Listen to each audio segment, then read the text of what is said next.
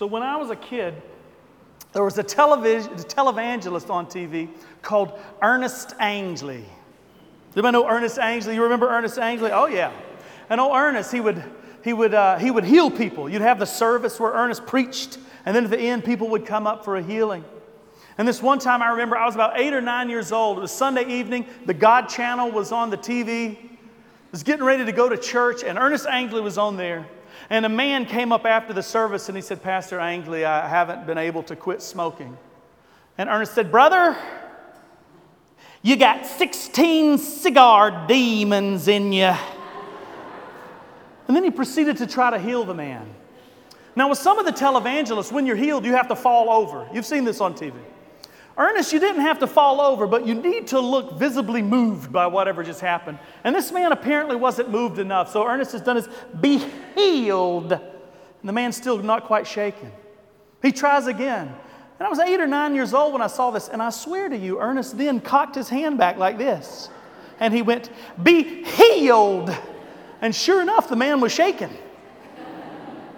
I'm not sure it was the power of God so much as being clocked between the eyes by Ernest Angley, by his palm, but the man was visibly shaken. And old Ernest would often reach his hand out toward the camera and he said, Those of you at home, touch the television screen and receive your healing. The television screen is a point of contact with my hand. Receive your blessing. It was part of his, part of his ministry. I love watching televangelists. I really do. I don't do it often, maybe two or three times a year, but for about 30 minutes to an hour, I can just soak up the show and have a good time. And then it starts feeling a little icky when you realize some of these guys are cheating people out of their life savings.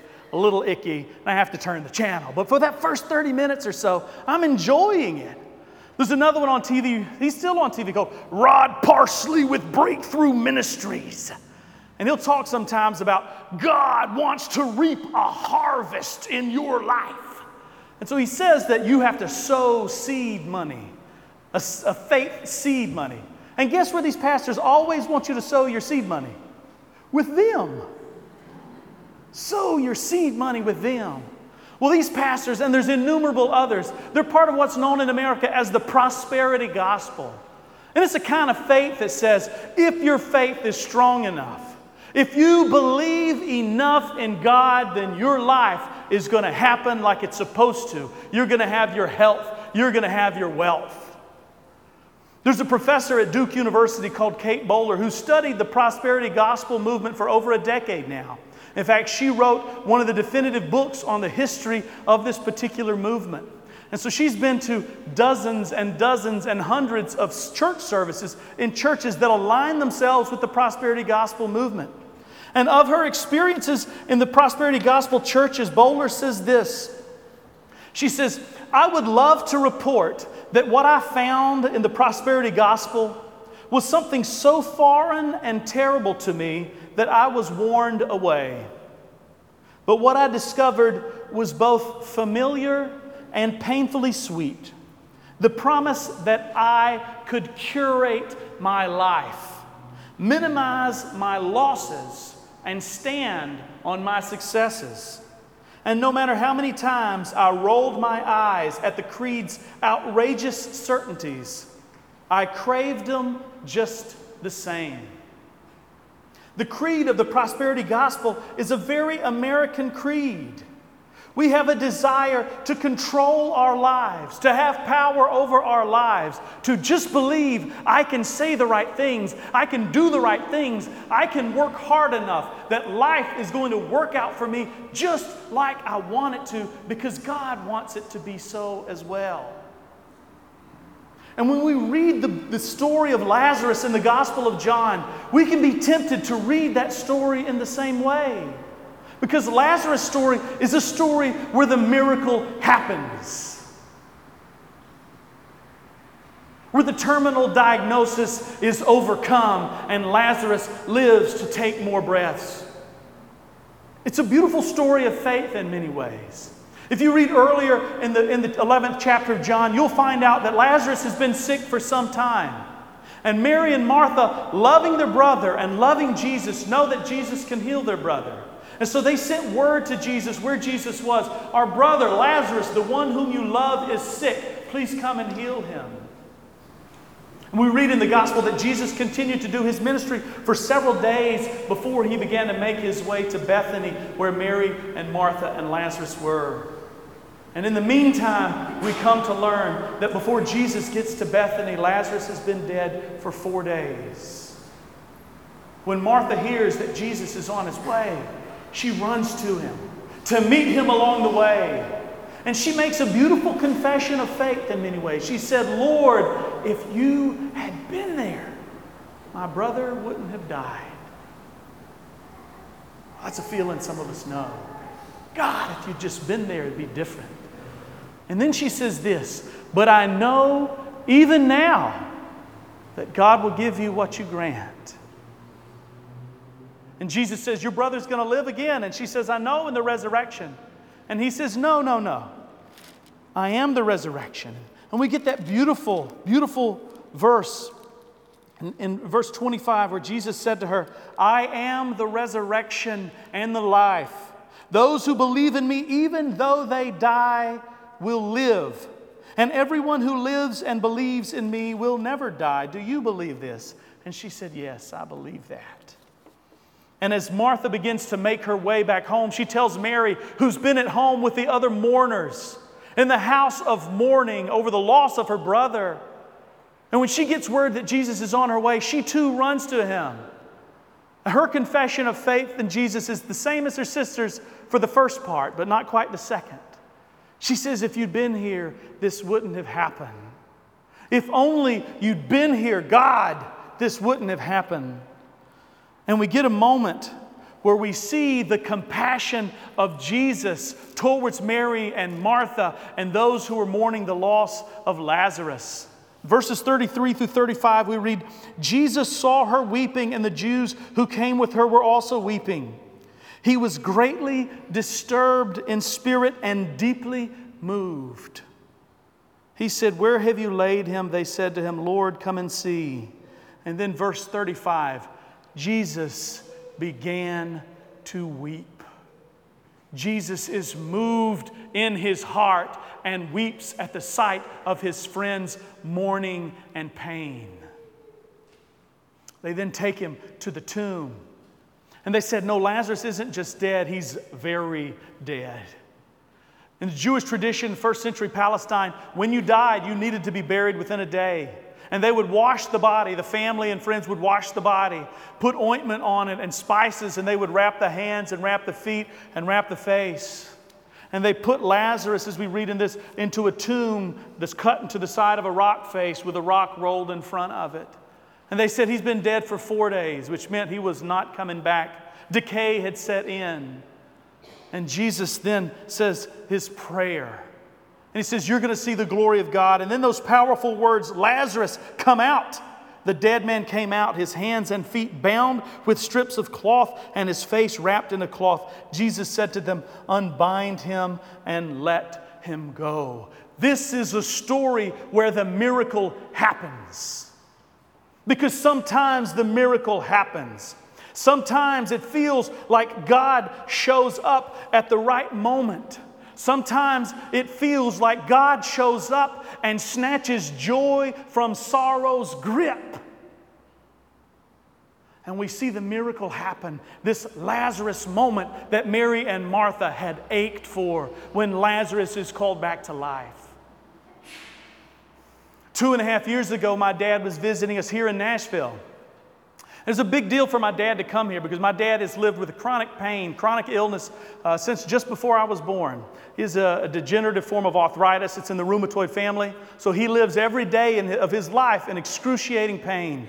And it's the type of arthritis that attacks your whole system and your whole body.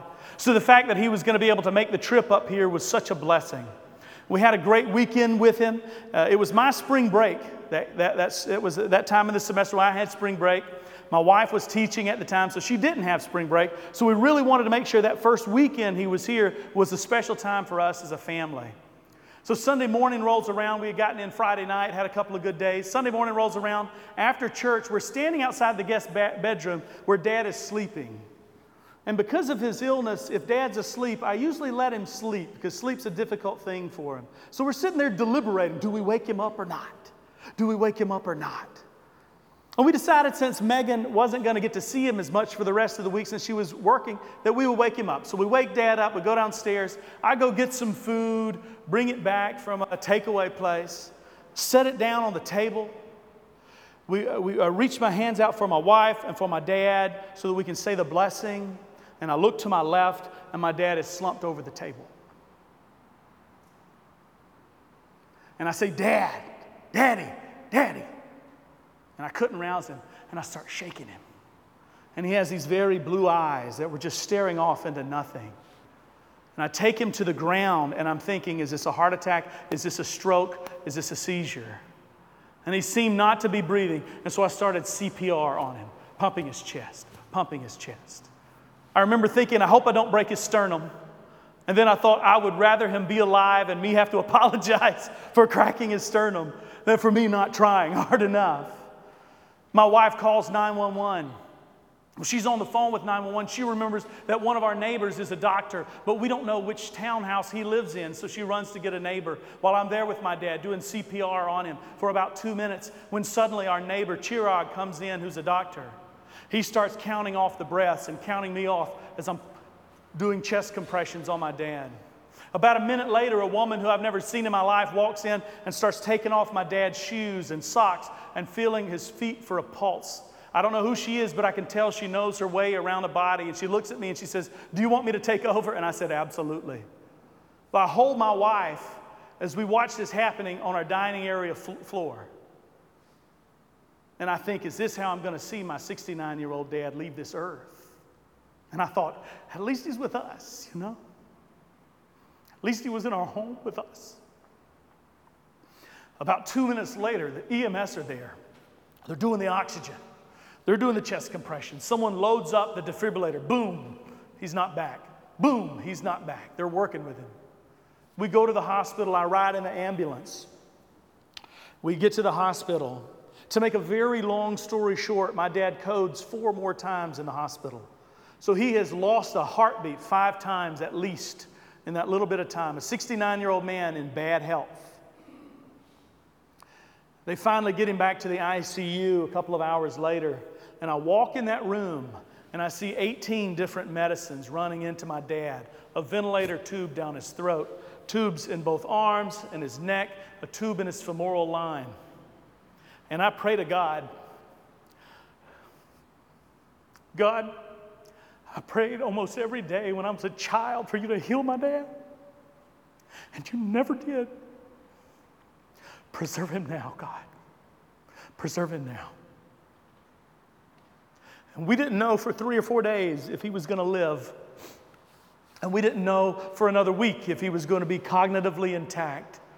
But somehow or other, in that moment, we received our Lazarus moment. And my dad came back to us. I've been told by doctors if you lose your heartbeat five times, the chances of survival for whoever that happens to are very well south of 1%. And anyone who does come back to have a sustainable heartbeat after that, to have cognitive function is off the charts. It's crazy statistically. Does that make sense? Our neighbor who came in and helped with the CPR, the doctor, he began that morning in Houston, Texas, and was not supposed to be home until five or six o'clock that night. But he had family in town, and he thought, I'd love to get home early. So he checked to see if he could get an earlier flight. He got an earlier flight. The woman who came in, who I'd never seen before in my life, was his mother in law, who was a recently retired doctor. So within seconds of my dad going into cardiac arrest, I was on him with CPR. Within two minutes or so, two doctors were on him. Had we let my dad sleep that morning, he would be dead. Had he been in South Carolina living alone like he lives, he would be dead. In that moment, I feel like we got the healing, we got the gift of my dad. And now, when I see my 71 year old father hold my toddler son, I feel it as a very real blessing. Sometimes it seems like God shows up at just the right moment and snatches joy from the grips of sorrow. But sometimes it feels like God doesn't give us a miracle. The day I graduated Baylor University, we found out my mom had cancer. My parents had been divorced by that point about 10 years. My mom was 46 years old, had just moved to New York, New York uh, to Long Island three to six months before that. And we find out that she has cancer. I spend the first summer there after, uh, after undergraduate. When I was getting ready to go to seminary, I move in with her on Long Island and we go to different doctors to try to figure out what kind of cancer it is. They remove the tumor that had grown under her arm and they found out that she had metastatic melanoma. Not the diagnosis you ever want to receive. And I prayed fervently for her, just like I had for my dad when I was a child, just like I did for my dad at this other moment in his life. She did two experimental treatments at Sloan Kettering, which is the best, one of the best cancer hospitals you can go to in the world. She got the best treatment she could get. For three and a half years, she fought. During the second experimental treatment, I lived with my mom. I took a semester off of seminary and I lived with my mom. And I helped her continue to work. She wanted to work. For her, at that moment in her life, in her late 40s, to stop work meant to give up on life. And she refused to do that in the face of cancer. But I watched her come home every day after 12 and 13 hour workdays in New York City, she would come home and collapse on the couch and look like a corpse already. And she was coming home one day from work to go to the subway where they were doing some construction around Times Square. She fell and broke her patella. And finally, undergoing cancer treatment with a broken patella, she realized, I can't keep going on. And so she moved down to South Carolina and she got to see her second grandbaby born. And that second experimental treatment seemed like it was working. We felt like we had been given hope. And at the end of October 2004, she called and said she'd been feeling sick for a while. I said, Go to the doctor. She said, Well, I don't want them to think I'm a hypochondriac. I said, Mom, you have stage four metastatic melanoma. They're not going to think you're a hypochondriac. So finally, after feeling sick for about a week more, she went back and sure enough, she got the scans and called me and she said, The cancer's back and it's all over. And I made my way back home, and three and a half weeks later, we buried my mom. Sometimes it feels like God snatches joy from sorrow's grip, and sometimes it feels like sorrow wins the day. Sometimes the Lazarus moment comes, and sometimes it doesn't. In her memoir, Everything Happens for a Reason and Other Lies I've Loved. Kate Bowler, the church historian I mentioned earlier, the one who studies the prosperity gospel, tells of her own story of cancer and of facing her own mortality. In many ways, Bowler had had a very, uh, we'll say, call it successful life, a beautiful life. She met a boy when she was 15 and she fell in love with him. She came to America from Canada, went to undergraduate, then did her PhD at Duke University. Right out of her PhD program, she's hired into a tenure track position at Duke. No small feat, that either. She's married to the man she loves. They're scraping by uh, in their 20s, buying IKEA furniture like you do in your 20s and 30s if you're me. She makes it through a, struggle with physical illness. They make it through fertility issues and have a child. And then when she's 35, she begins to have abdominal pains, very severe ones. So much so that she would have to hold the wall with one hand and her stomach with another when the sharp pains would come, and then they would relent. And she went to doctor after doctor, and they didn't give her any diagnosis that would stick. She became frustrated as you would after months of this. And finally, she was in a GI surgeon's office and she yelled at the doctor and said, I'm not leaving here until you tell me what's wrong with me. And begrudgingly, that doctor ordered a CT scan.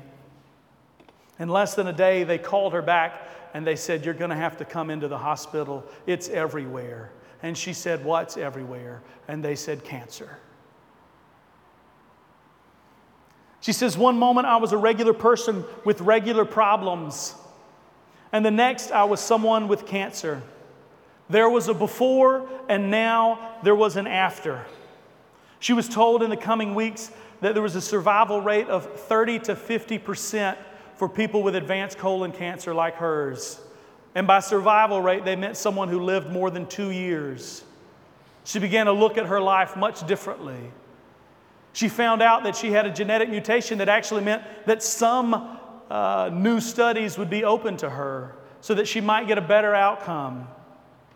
The book ends with her finding out that she has what's called non curative cancer but it means just what the word says non curative. It means it's not the kind that will take her immediately, but it's the kind that she will always have to manage and try to manage. And so now, with a small child, as she moves into her, her late 30s, she is confronting a life that means treatment scans, treatment scans, finding out every two months if the cancer is staying away or if it's coming back.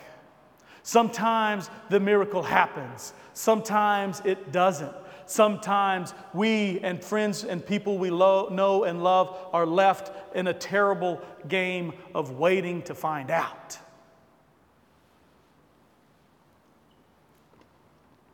As we look at the Lazarus story, it's easy to see how this story can play into that idea that just if there's faith enough, everything will be okay. But in our real lives, we find that not to be the case. We know that everything isn't okay, that the miracle doesn't always happen. But as we look at this story, I think that we can also find some deeper truths to hold on to in those times when the miracle doesn't happen. The first moment like that I find in the story in a meaningful way happens when we read that scripture Jesus began to weep. We don't serve a God who leaves us in our sorrow and leaves us in our brokenness, but rather a God that is with us in our sorrow and with us in our brokenness. In her memoir, Bowler uh, talks about those moments after she found about, out about her diagnosis. And she said, My first feeling wasn't anger, even though anger comes. She said, My first feeling was though I were floating on a sea of love. And she said, I know that that feeling will pass. And the intensity of it has passed. But she said that feeling left an imprint on her soul. That she knows as she goes through this, she doesn't suffer alone. That God is with her in the midst of it when we suffer and we walk through our valleys, when it seems like sorrow has a grip on our lives and our families' lives, we don't suffer alone. Jesus began to weep, and I believe the heart of God still draws close to those of us who are suffering. And the other part that I find great hope in is when Jesus says of the dead man Lazarus, unbind him and let him go. Don't let the grave clothes hold him back, set him free. You see, when Lazarus was healed, he was still healed into a body that was corruptible. He was still healed into a body that will die again. When my dad was brought back from the edge, he was brought back still into his broken body that still feels pain. So, all of our miracles here are still into the bodies that are corruptible. And I believe that we are called to live in the face of death and in the face of sorrow with lives that are unbound because we have been called forth to live in Christ Jesus. Lazarus' resurrection was into a corruptible body, and it prefigures the resurrection, of Jesus into the body that is incorruptible, into the bodies that you and I believe as Christians we will inhabit when we live more fully into that truth that Jesus is the resurrection and is the life. It would be wonderful sometimes to believe the man on the television. To believe that if we just believed enough, that our sorrows would go away. To believe that we could just touch the TV screen and he would take it away. And sometimes our Lazarus moments happen. And sometimes they don't. And sometimes we're left in an awkward, terrible waiting in between those two. I'll close with one of Kate Bowler's thoughts as she confronts her own mortality and the response of her friends and family to it and the response of the Christian community to her suffering. She says this What would it mean for Christians to give up that little piece of the American dream that says, You are limitless? She goes on to say, Everything is not possible. What if being people of the gospel meant that we are simply people with good news? God is here, she says. We are loved. It is enough.